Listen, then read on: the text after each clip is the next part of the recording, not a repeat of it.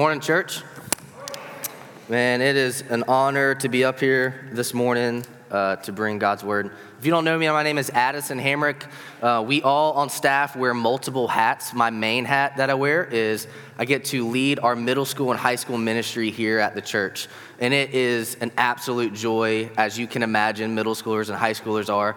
Um, but this, but up to this point in my life as someone who has given their life to vocational ministry, I've always interacted with the next generation, the generation below me. Uh, prior to coming to Citadel Square, I was actually at Anderson University, um, serving with college students as a director of BCM there. And so for the past five or six years, however long that is, I've walked alongside the next generation of the church. I've had conversations with them. I've sought to explain and show them who Jesus is, how precious the gospel is, and, and answer the questions and objections that come up among that age group. And one question in particular, it's not the only question they have, but one question comes up time and time again with this specific group, the next generation. Um, some of them are aware enough to actually just ask it flat out. Maybe they're just confident and they're just going to ask it. Others ask it in more subtle ways. Um, maybe they're not aware or confident, but they all get at the heart of the question. And that question is Is following Christ worth it? Their question isn't, Is Christianity true? Even though that is, there's questions about that, and I actually think those questions are a little bit more easier to navigate. But their question is, is following Christ worth it? You see, they've, they've grown up in a, in a day and age where the cost of following Christ is becoming more and more difficult. They rightly recognize that following Christ means I'm going to have to lay down my own ambitions at times. I'm going to have to lay down my own dreams, my own desires, and my own wants. And so they recognize that there's a cost. But their question is is it profitable? Is the cost worth it? You see, if you're if you've been around for some time, you've probably seen the landscape of our church in particularly America, the Western world, change a lot. Whereas 20 years ago, the fabric of society revolved around the church. People were involved in it was odd for you not to be involved given the location or area that you grew up in. And that was because there was great benefit, the perceived benefit of being involved in a church. It's where you found community, it's where you could make business partnerships. There wasn't a lot of cost there, but some things have shifted over the past 20 years to where there's not as much a perceived value of identifying with God's people. Instead of you getting opportunities to advance your own agenda or your own business or your own wants, it's actually working against that at times as our country becomes less and less Christian. And so, for, for many of those people, they have looked for other ways to find community, whether that's in CrossFit, whether that's in the gym, whether that's in a variety of other ways. Because they've concluded that Christ doesn't help advance their own dreams like they once did. And so, if you look at the generation before me, the generation after me, and my current generation, we've all struggled with this question of is following Christ worth it? And this isn't a, a, question that's unique to America. It's not a question that's unique to the people who are alive at this time. It's one that God's people actually asked and struggled with themselves, particularly in the Old Testament at the time of the prophet Malachi. So if you have your Bibles, we're going to be in Malachi, which is the last um, book of your Bible. So if you just flip to Matthew and flip one page left, you're going to be there. We're going to be on the last page of your Old Testament. And as you flip there, as you find Malachi, I want to give you a little bit of a, an overview so we're not just jumping into this, not understanding what God is doing amongst his people, why God is actually sending a prophet to his people. And so this book is very interesting. And as I got into it, I, I, grew to love it and love it more just because of the, the heart of God that's seen in it and the way that God communicates with his people. And so Malachi can actually be translated as my messenger. And so this is God sending his own messenger to his people to affirm his love for them and to rebuke them in their sin. So many commentators believe that this is the last prophetic activity in your Bible that Malachi most likely prophesied after God's people in Judah and Jerusalem returned from exile. You see, God's people were exiled because of their sin, and God has graciously brought them back into their homeland. And this is after um, the Haggai and Zechariah um, rebuilt the temple under their leadership. It's after Ezra's preaching, where the, the worship in the temple had already been restructured and reformed. And it's even after Nehemiah, who was the leader who brought the um, construction of the walls around the, the temple as well. And so at this point in Israel's history, all of their external circumstances and places of worship have been reconstructed. Places that have been crucial to their identity and worship have been reformed and restructured. But one thing that we'll see is that their hearts have not been reshaped and reoriented to worship in grace and truth to God. All that God did over the past thousand years prior did not change the human condition that they inherited in the garden the selfishness, the desire to live apart from God, has followed them along their journey throughout the Old Testament to this point, to where the Old, at the, where the Old Testament ends. So, from the beginning of the Old Testament to the end of the Old Testament, we still see that the human predicament of sin is still raging. So, at the end of the Old Testament, God sends this prophet to affirm his love and to rebuke his people, rebuke them of their half hearted service of them. Despite having all their places reconstructed, they have not gone to worship God on His terms. They have cut corners. They're going through the motions, and as a result, God sends this prophet to them. And he confronts them. If you're looking at Malachi as a book as a whole, he confronts them on six different accounts. And this is really great. If you love kind of Bible literacy, how the Bible breaks down, this book breaks down so easily into six movements. So there's six confrontations or disputes that God has with his people. The central ones, so three and four, are all about how God's people are treating one another. So they're giving themselves over to unlawful divorce. They're treating the sojourner and the foreigner unjust among them. So he confronts them on that. And then disputes two and five are all about their own personal worship to God. Instead of bringing healthy lambs and sheep and livestock for sacrifices, they're now bringing sickly animals animals that had been injured to sacrifice. And instead of tithing, which was commanded under the Mosaic covenant, they no longer are tithing to the temple. And then the first dispute or confrontation, the last dispute, are all about how God's people view him. So the first is they question God's love for him. And so in that dispute, he, he affirms again that you are my chosen people. And then in this last dispute, which is the one we're going to look at this morning, is they question if following God is worth it. And there's layers to this question that we're going to unearth as we walk through it. But we're going to be in Malachi chapter 3, verses 13 through the end of chapter 4.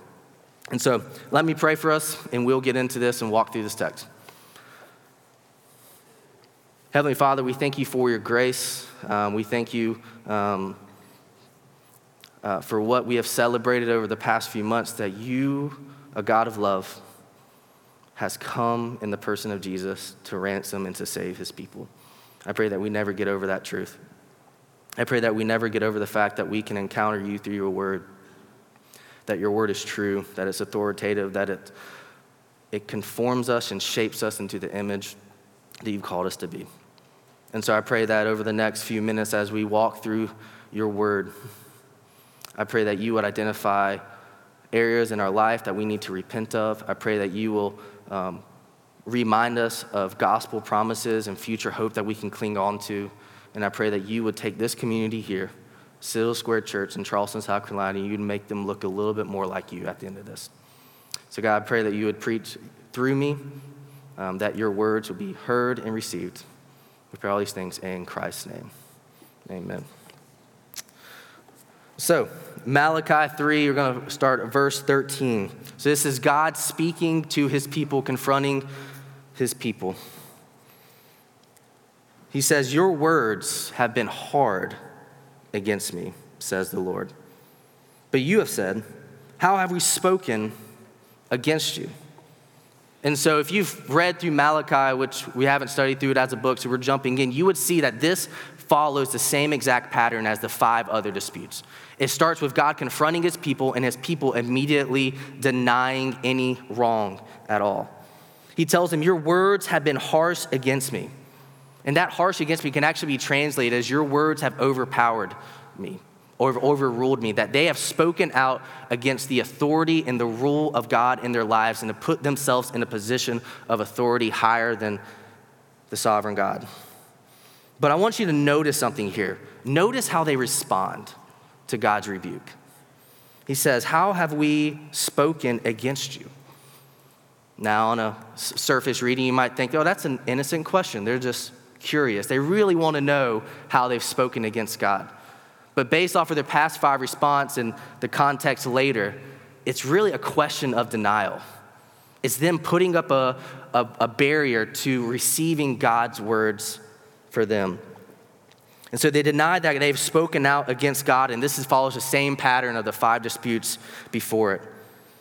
So God confronts his people and they immediately deny it. And this denial shows us something about our hearts, right? I think it shows us three things about our hearts in this denial that the, the God's people at the time of Malachi are no different than the way that we encounter God's word and encounter God on our own terms. One, it shows us that God's people are completely unconscious of their own sin, that they need God to actually come down and communicate and tell them where they have crossed the line. If it wasn't for God's word, we wouldn't know which, where we would cross the line and where not. That God's been gracious to show us his word to tell us that you're on the right side or the wrong side. Next, their disposition, which is something that I, uh, as someone, I don't like this about myself, but I kind of like to argue at times. This is my disposition of their disposition is to automatically disbelieve, question, and contradict God's word. And so they don't, they don't take it and receive it humbly they contradict it and they say that we haven't done this.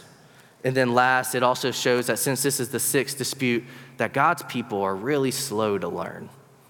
Right? I bet uh, Camille and I will be parents in the coming months, which is going to be a blast. And I'm sure as parents, you are just, when you raise your kids, you're like, man, you're so slow to learn. But it's, it's the joy of parenthood, I'm sure.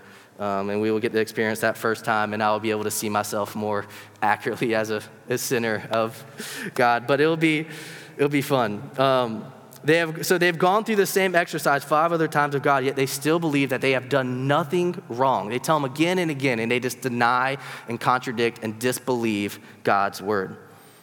Yet, despite their blindness and their hardest of heart, God continues to pursue his people. And the following verses here are proof that God has not given up on his people. That the following verses here, even though they can be harsh at times, show the heart of God towards his people. And so look at verses 14 through 15. And notice how God keeps the receipts. They ain't going to get away from this one. Verse 14 You have said, It is vain to serve God.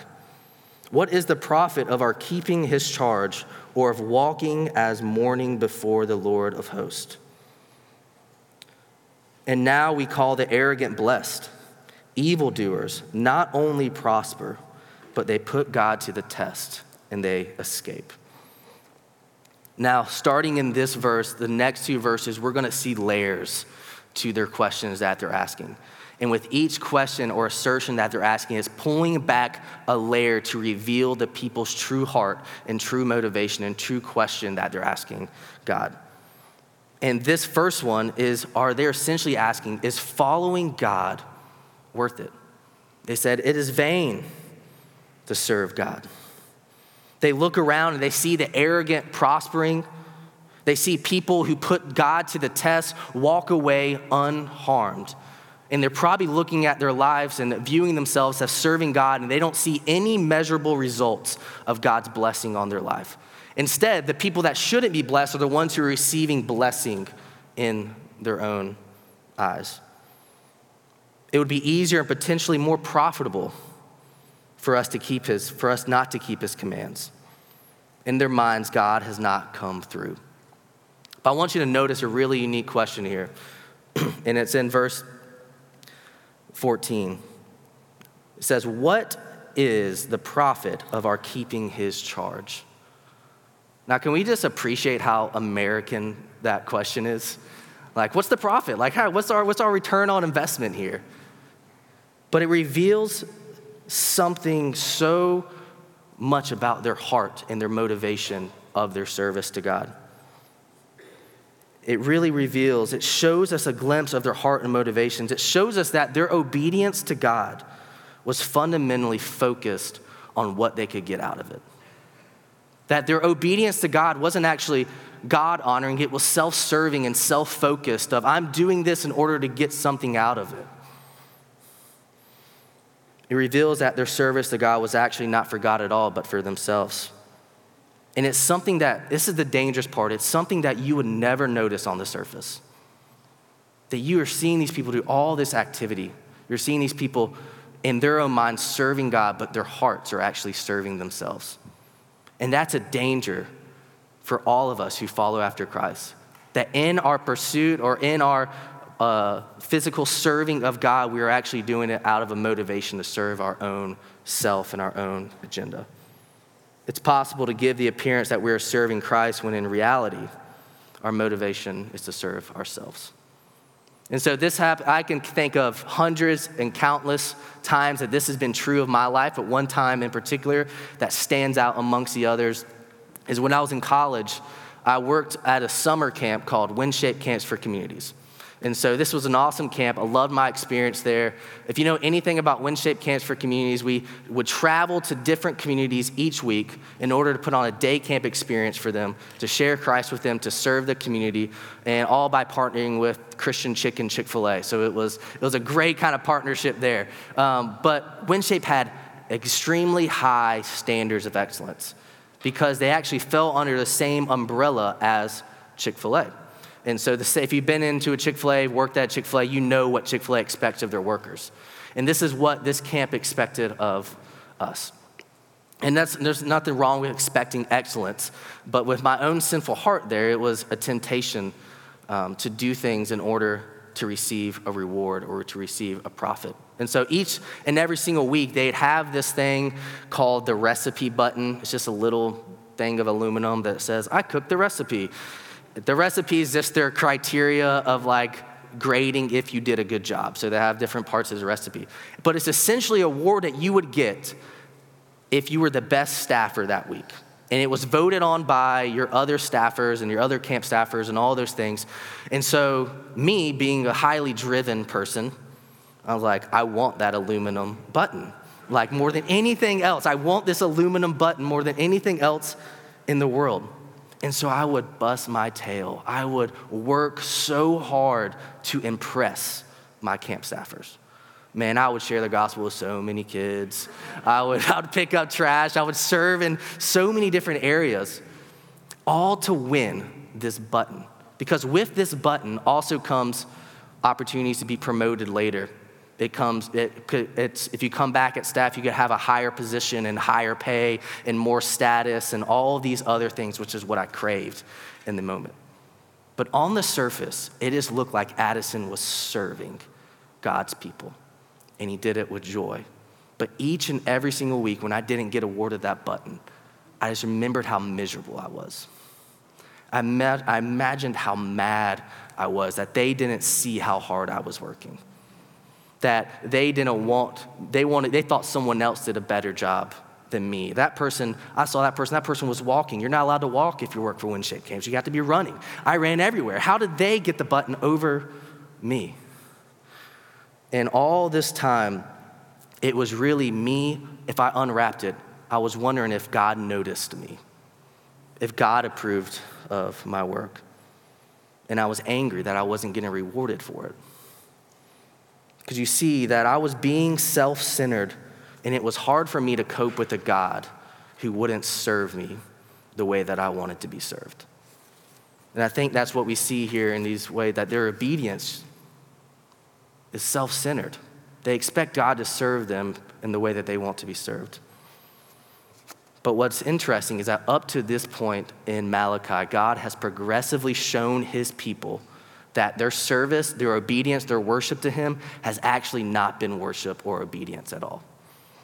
So he's confronted them time and time again of their half hearted service. You see, they have served God, but they served God on their own terms. Instead of bringing healthy livestock to sacrifice with, they would bring ones that were sickly and injured, ones that don't cost them anything to sacrifice. Instead of representing God's covenant faithfulness in their marriage, they started to seek unlawful divorces.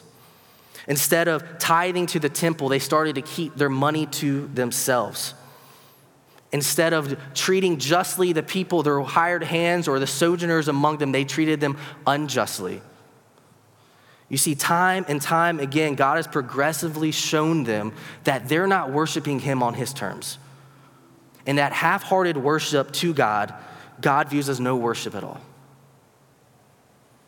That He has consistently shown them that acceptable worship to God is when we come to God, not on our terms, but on the terms that He laid out through His Word. It's not enough to be sincere in your worship. Your worship must also be guided and led by how God has laid it out in His Word. Worship is a response to the glory and the goodness of God. It's not a way that you and I coerce God to get a good return. And so now to this next layer that we see with their question, it continues to pull back what question they're really asking. And so we see here in verse, still in verse 14, it says, What is the profit of keeping his charge or of walking as in mourning before the Lord of the host?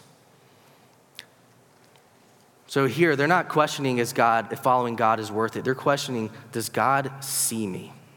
Does God notice me? They are said to walk in mourning before the Lord of hosts. This was a self denying aspect of worship where you would completely remove yourselves from all the things that bring you pleasure. You would put yourselves in uncomfortable situations. You would rub dirt and ash over your body, and it would be impossible for someone to look at you and not notice you because of the degree through which you self denied yourself. And so they've done all of this, and it's a strong, visible picture for these people, and they essentially make the conclusion that nothing makes a difference. God doesn't notice us, God doesn't listen to us, which brings us to the final layer of their assertion to God is is God just? Is God fair? And so you, you see here in the end of 15, and now we call the arrogant blessed. Evildoers not only prosper, but they put God to the test and they escape. Doesn't look a lot like a fair or just God for the arrogant to go unpunished and for God's people to sit here and to suffer without prosperity in their minds. Evildoers not only prosper, but they put God to this test, which means that these people did something purposely to evoke a response from God, and they left unharmed. It seems on the surface that God is more gracious and generous to the arrogant than he is his own covenant people. But it's important to remember one truth here, and it's a truth that if it wasn't true, all of us would be left without hope. And that is that God is patient with sinners. God is patient with sinners. We see this elsewhere throughout Scripture. He does not strike us down the moment that we sin, but in His patience, He allows us countless opportunities to turn to Him, to repent, and to receive the forgiveness that He offers through His sons. But this patience, church, is also risky because with this patience, we might begin to creep into this mindset that sin doesn't matter we see other people sin and get away from it, so we begin to presume upon the riches and kindness of God that's meant to lead us to repentance, but we presume that because these people aren't receiving consequences for their sin, then I won't either. And then this is how a community of sin spreads amongst a church and amongst a people, is that we presume upon the riches and the kindness of God, forgetting that that kindness is meant to lead us into repentance. But also, could it be that God letting them get away with their sin for a time is its own form of punishment? that in some ways the pursuit of sin brings about its own judgment and its own punishment. We can't hash out all of those today. But if you've walked for Jesus with some time and you've given your life, if you've given part of your life to the pursuit of sin, I'm sure you can point to moments and moments and moments where you received a consequence or a punishment of that sin. And the same thing is true here that God, in some ways, letting them go unpunished for a time is actually a punishment within itself. And so, taking all this as a whole, as we examine these people, there's a real danger here for us, and there's a real danger here for me, and that is that we would evaluate our faith on whether or not it produces prosperity in our lives, on whether or not it makes our life better as a whole. So, church, how contingent is your faith on its profitability? How contingent is your faith on does it work? How much of your involvement in this body is what you can personally get out of it? How do we fight these subtle ways to doubt God's goodness? How do we move our hearts to believing that following Christ is worth it when what we see with our eyes and what we experience personally tell us a different story? And so that's what we're going to get into in verses 16 through 18. We're going to see this faithful remnant of God's people which is just a beautiful picture here. Says in verse 16, Then those who feared the Lord spoke with one another, and the Lord paid attention and he heard them. And a book of remembrance was written before him of those who feared the Lord and esteemed his name. Up until this point in Malachi, this is the first positive response of God's people to his rebuke. This is the only one that's captured in this book, and it's this faithful remnant of God's people. Up to this point, they were all negative. They doubted God's word, they threw it to the side. But as with all times and among all people, there is a faithful remnant amongst God's people. Those who fear the Lord and those who respond to his rebukes and his instructions with humility and repentance. And I want you to notice something about their response that you can miss if you just quickly read it but I think it's crucial for you and me as we fight this same internal battle. Notice what the faithful remnant did they gathered and they spoke to one another. An ordinary means of God's grace, of gathering with the faithful remnant, of speaking to one another, produced in them a fear of the Lord and sustained them despite what the majority of their contemporaries were saying or doing. When you and I gather here at 328 Meeting Street, we communicate something very particular. When you and I gather, we communicate that following Christ is worth it. When you and I gather, we communicate that God hears us and that God loves us.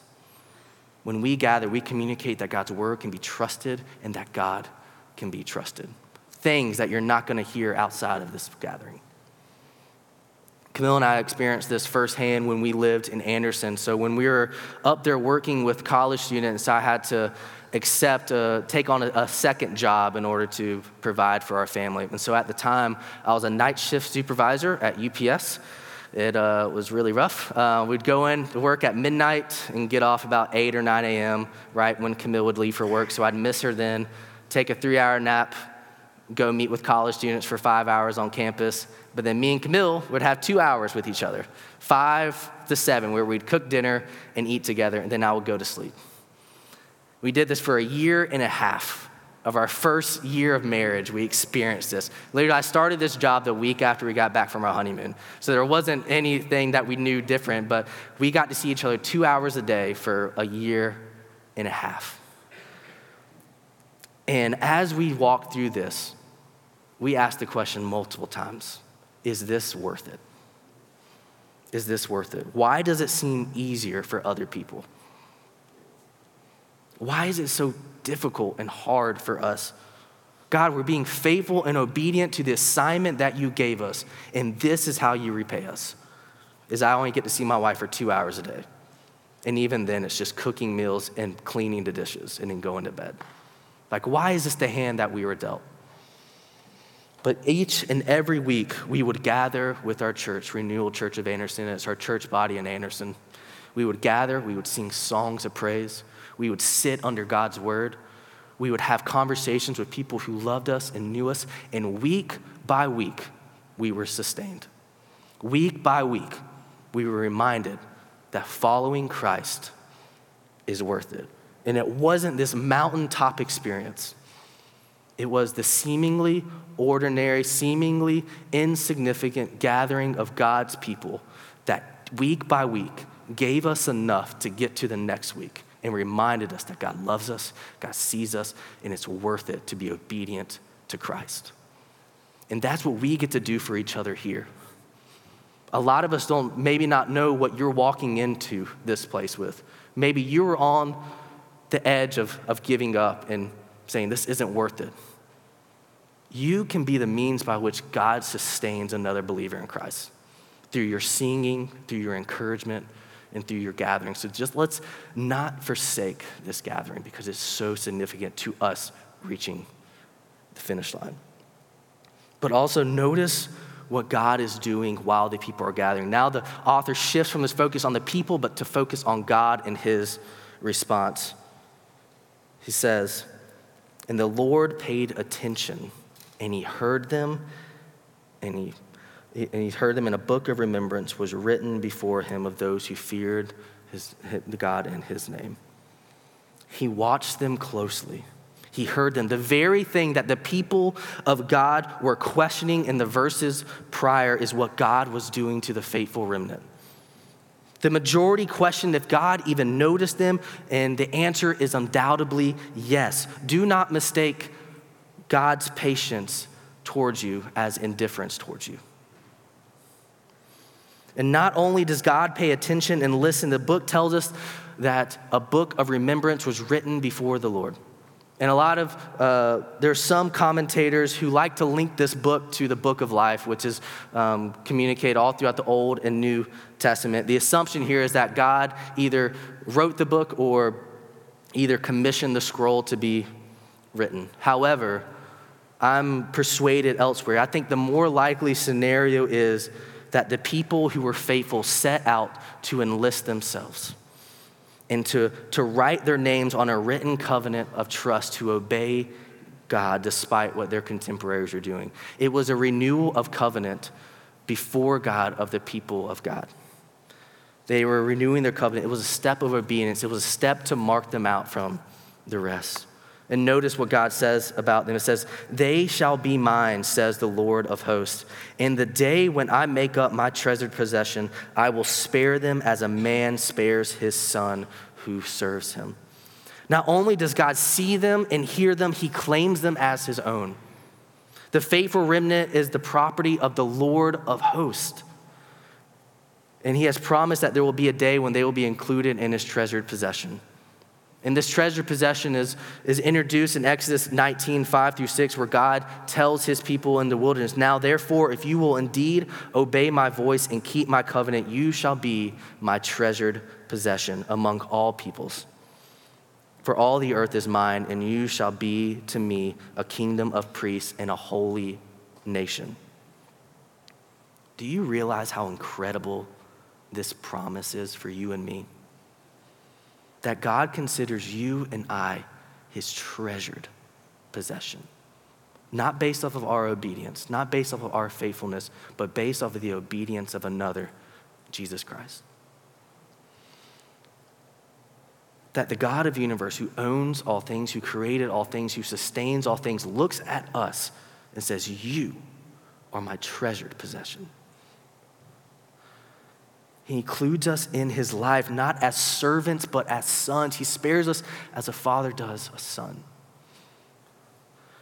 And this is our reward. We get to share in the goodness and glory and greatness of our God for all of eternity.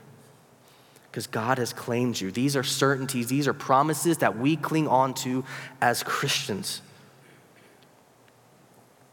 We will experience them in fuller ways in the days to come. But, church, remember, because this is true, that every step of obedience that you take, no matter how large or no matter how small, is preparing you for this day when Christ will come and claim you as his treasured possession.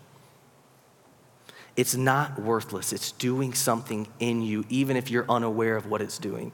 I think John Piper says, I probably get the, the phrase wrong, but he says, God is doing over a thousand things at your life at any moment, and you're only aware of one or two of them. And so, the little steps of obedience that you are taking, big or small, God is doing something in your heart to prepare you for this day when He will claim you once and for all as His treasured possession. It's producing in you the endurance to finish the race set before you. And it's a light that shines and draws others into the immeasurable grace that God offers to all people. And it's pleasing to your heavenly Father. But notice now how he shifts in verse 18 to the fate of the arrogant. Then once more you shall see the distinction between the righteous and the wicked, between the one who serves God and the one who does not serve him. After showing the reward for obedience and keeping his covenant, God now shifts his focus to the wicked and the arrogant. Church, here is the fate of the people that God's people envied in verses 14 through 15. God's people envied the arrogant. He considered them blessed. But now look at what blessed means for them. On this day, no one will be able to question God's judgment. God will be perfectly f- fair and just in his distinction between the righteous and the wicked. It will be crystal clear. There will not be a moment of questioning about it. It's a distinction between those who serve God and those who do not serve God, between those who fear God and those who do not fear God. And the difference between the righteous and the wicked here is not how the people on earth perceive them. People on earth perceive them as blessed, but it's how God treats them in the end. If you remember, this is one of the accusations of the people of God given in the, the verses that we read above, that in their minds the distinction was off. The arrogant were prospering, they, they should have been receiving the blessing. But now God is writing this to, for their clarity. Now God will divide once and for all. There'll be no confusion between who is blessed and who is not. On this day, nobody will be able to say, verse 16, he says, It is vain to serve God. Or verse, verse 13, it's vain to serve God. What profit of our keeping his charge or walking as in mourning for the Lord? For now we call the arrogant blessed. Evildoers not only prosper, but they put God to the test and they escape. Nobody on this day will be able to accurately say those words. Then you go down, verse 1 of chapter 4. For behold, the day is coming, burning like an oven, when all of the arrogant and the evildoers will stubble. The day that is coming shall set them ablaze, says the Lord of hosts, so that it will leave them neither root nor branch. Again, the arrogant people previously envied by God's people will now be severely judged for their arrogance and for living a life apart from the, the guidance and rule of God in their life. It will be complete and utter destruction. There will be no root, no branch left, and it is all encompassing. Nobody escapes. Verse 2 But for you, church, you who fear my name, the Sun of righteousness shall rise with healings in its wings. You shall go out leaping like calves from the stall, and you shall tread down the wicked, for they will be ashes under the soles of your feet, and on the day when I act, says the Lord of hosts. So not only will the arrogant be punished, but the faithful will be vindicated by God. Most biblical scholars actually believe this to be a prophecy of the coming Christ, of the coming Messiah, who who has bought forgiveness for you and me on the cross, who has taken this very wrath that is, is, will be laid upon the arrogant and the evildoers, he placed it on himself so that you and I might be forgiven. So that if we play, place our trust in Jesus Christ and his atoning work for our sins, then we can be included in this faithful remnant and we can be included in this blessing when the Lord communicates that healing will be in his wings, this likely refers to the sun's rays, that just as the sun touches everything on the earth, that will be the expansiveness of God's restoration and healing in the world on this day. That every moment of despair, sadness, and suffering that you experience in this fallen world will be healed for good. Now, this book might end with, a, with judgment, but tucked in the last few verses of this book is a great promise and a great hope for all of us. So just read along. It says, Remember the law of my servant Moses, the statutes and rules that I commanded him at Horeb for all of Israel. And in verse 5, Behold, I will send you Elijah, the prophet, before the great and awesome day of the Lord comes, and he will turn the hearts of fathers to their children and the hearts of children to their fathers, lest I come and strike the land with a decree of utter destruction. In verse 5, God promises to send a prophet, Elijah, who will turn the hearts of his people. If you flip back one page at chapter 3, this is also prophesied as well. That chapter 3, verse 1 Behold, I send my messenger, and he will prepare the way for me. That God is sending somebody to prepare the way for their ultimate salvation. And what's so great is that the Old Testament ends like this proclaiming that Elijah, a prophet, is coming. And if you flip one page to your right, you're in the Gospels. And if it's not structured this way, but if Luke was the first gospel in your Bible, you would immediately see the account of John the Baptist being born. After 400 years of silence, the one that God promised this prophet to come was born to set the stage for Jesus Christ.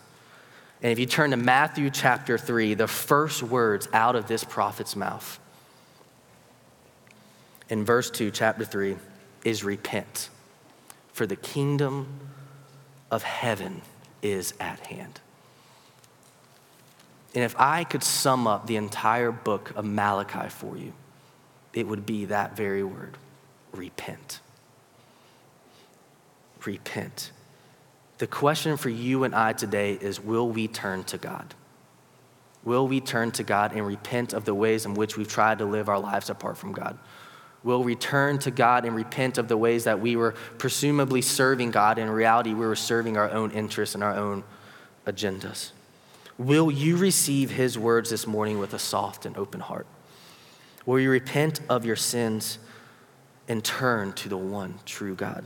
The God who has graciously come in the flesh to ransom you and to save you the God who is always faithful to his promises, the God who welcomes you as a son and as a daughter, as his treasured possession. Will you turn to this God?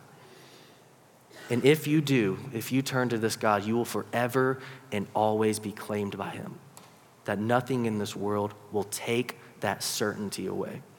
That no matter what happens in this life, that you will be forever his treasured possession and receive the, the, the greatness of his forgiveness in His grace. If that's you this morning, if you want to talk to somebody about what it means to turn to God, I'd, I'll be happy to talk to you. I'll be up front. Other people who are wearing um, the, the badges would ha- love to have that conversation here today. But that is the message of Malachi, is to repent. Let's pray. Heavenly Father, we thank you uh, for your grace. We thank you for your word. We thank you that despite our own blindness and our own sin, that you have continued to pursue us, that you continue to redeem people every day as your sons and your daughters. And because of what you have done and will do, we know that every step of obedience in this life is worth it. That despite what we see with our eyes or even experience personally, we know that you are just God, that your people will be vindicated. God, that we have a home that is secure and safe for us to go to. So, God, we thank you for this church. We thank you of the ways that you will use this church to remind us that following Christ is worth it. For all these things in Christ's name, amen.